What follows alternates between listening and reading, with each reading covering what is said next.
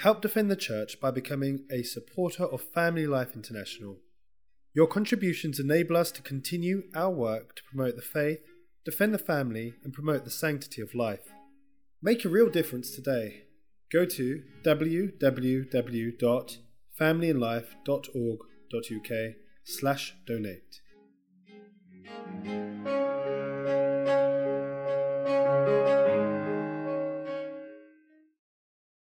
The Lord be with you. A reading from the Holy Gospel according to Luke.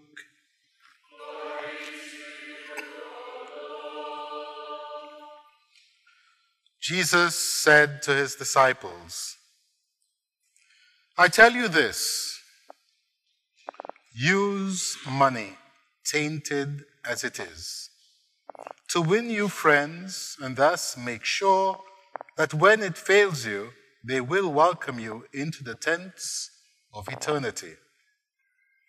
The man who can be trusted in little things can be trusted in great. The man who is dishonest in little things will be dishonest in great. If then you cannot be trusted with money, that tainted thing, who will trust you with genuine riches? And if you cannot be trusted with what is not yours, who will give you what is your very own? No servant can be the slave of two masters.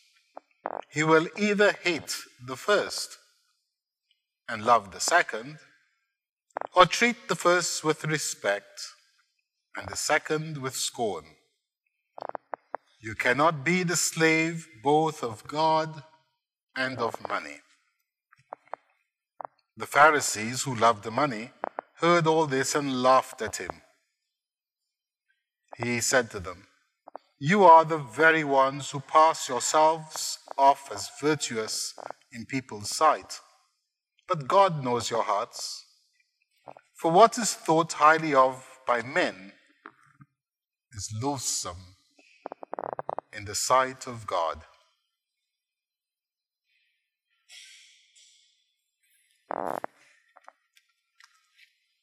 The Gospel of the Lord.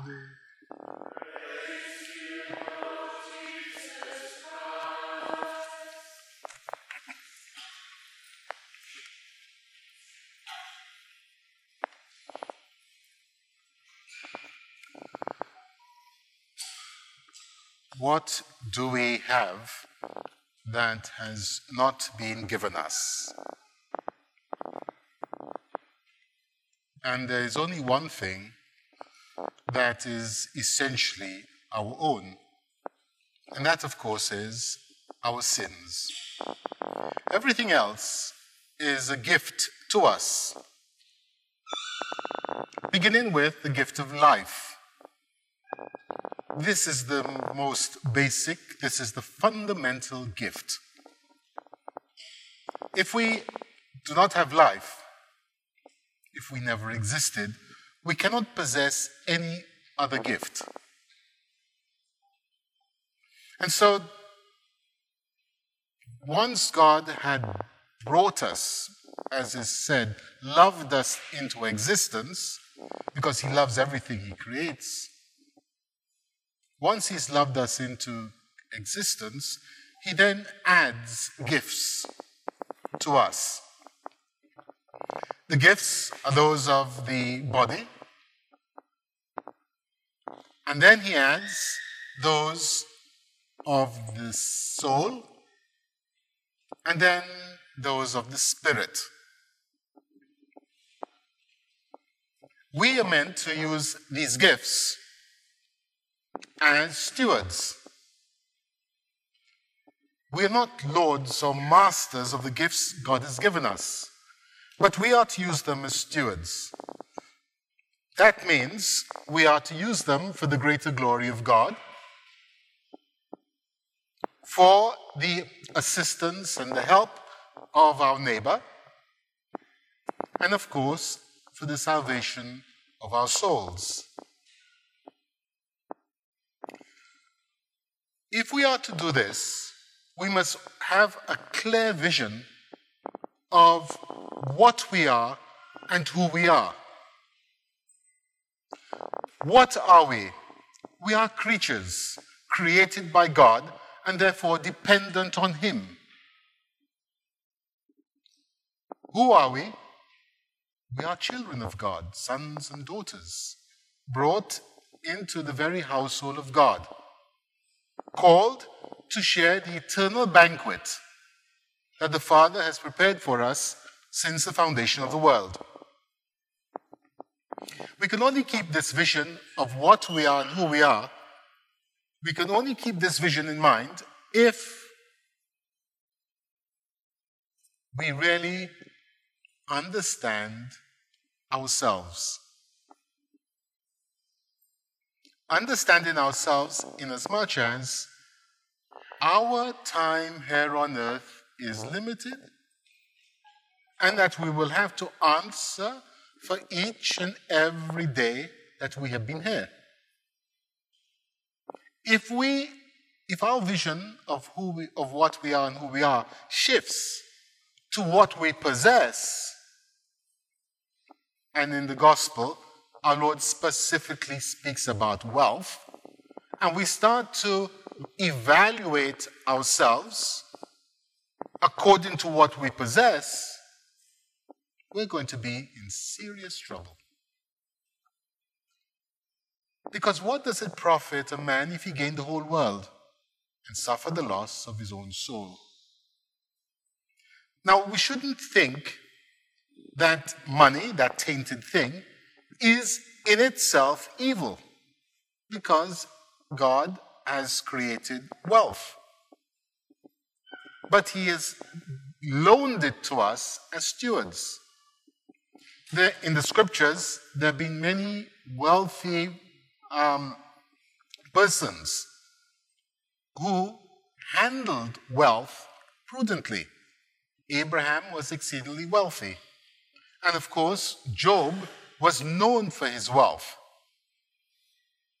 But if we take Job as an example, and he's always a good model to emulate, if we take Job as the model, when he lost his wealth, what did he say?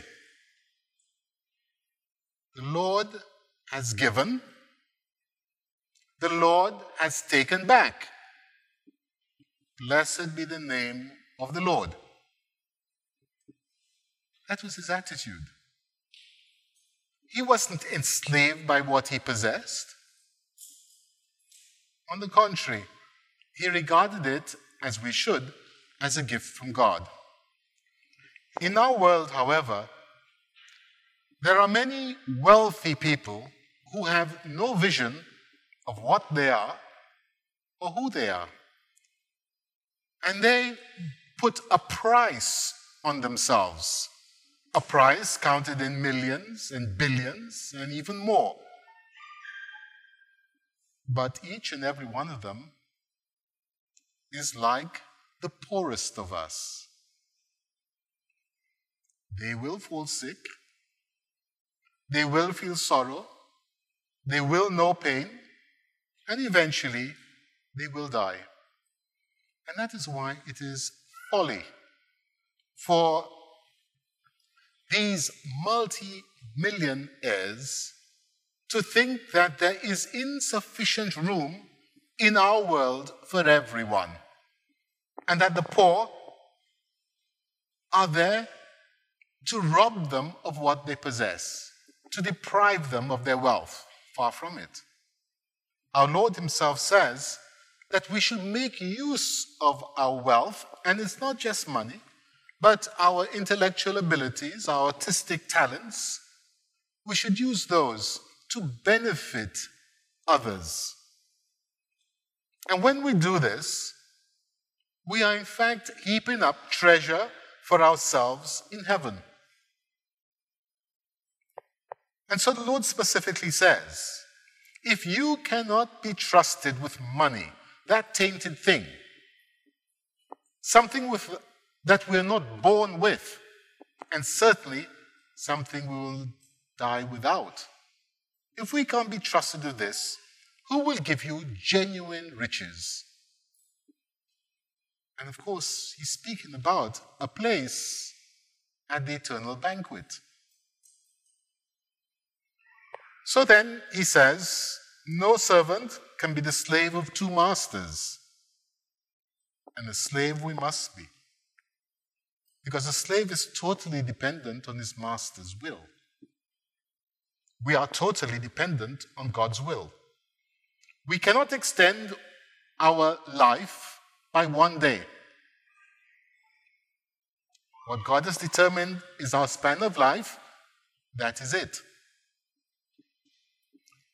No servant can be the slave of two masters. He will either hate the first and love the second,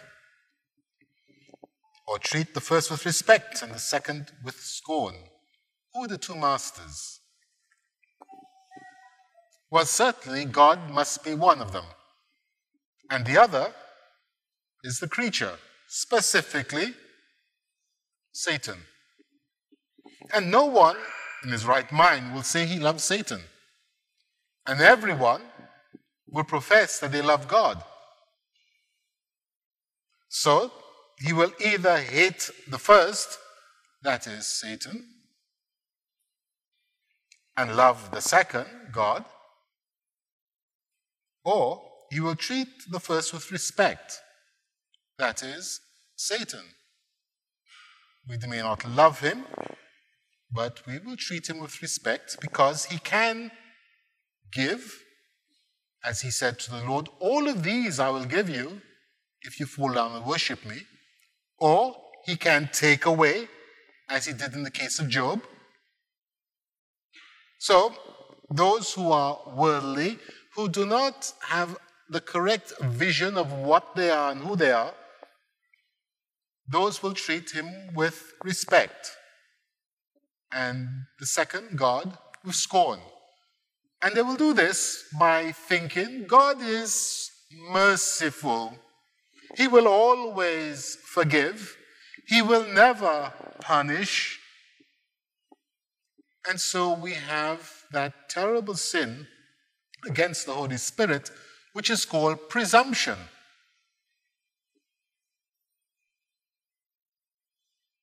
And to be presumptuous towards God is nothing other than treating him with scorn.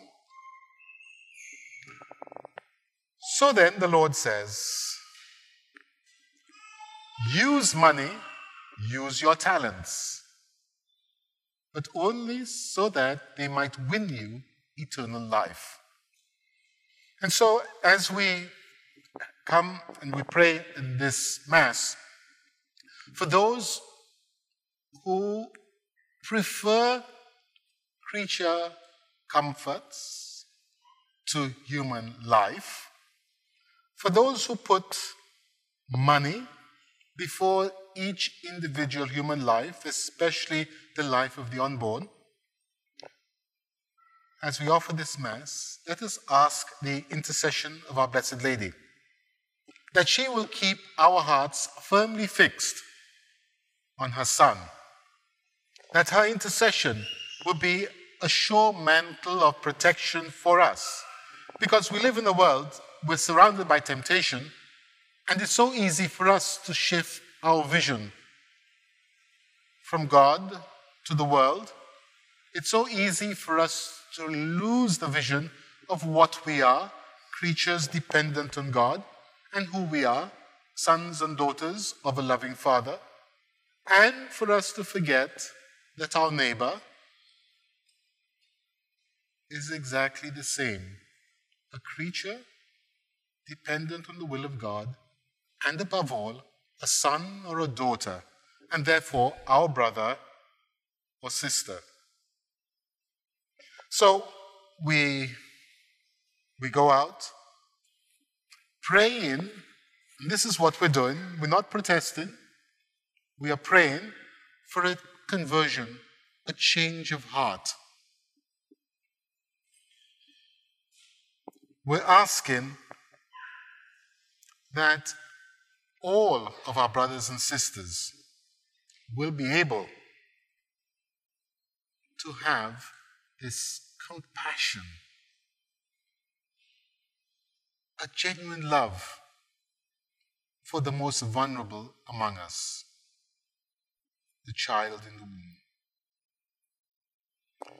May Mary Immaculate, our Queen and our Mother, intercede for us and pray for us and give us the necessary strength to be true witnesses to her divine Son, our Lord and Savior, Jesus Christ. In the name of the Father, the Son, and of the Holy Spirit. This MP3 recording has been made available by Family Life International. Help us to make many more available in order to promote our Catholic faith. Go to www.familyandlife.org.uk and donate today.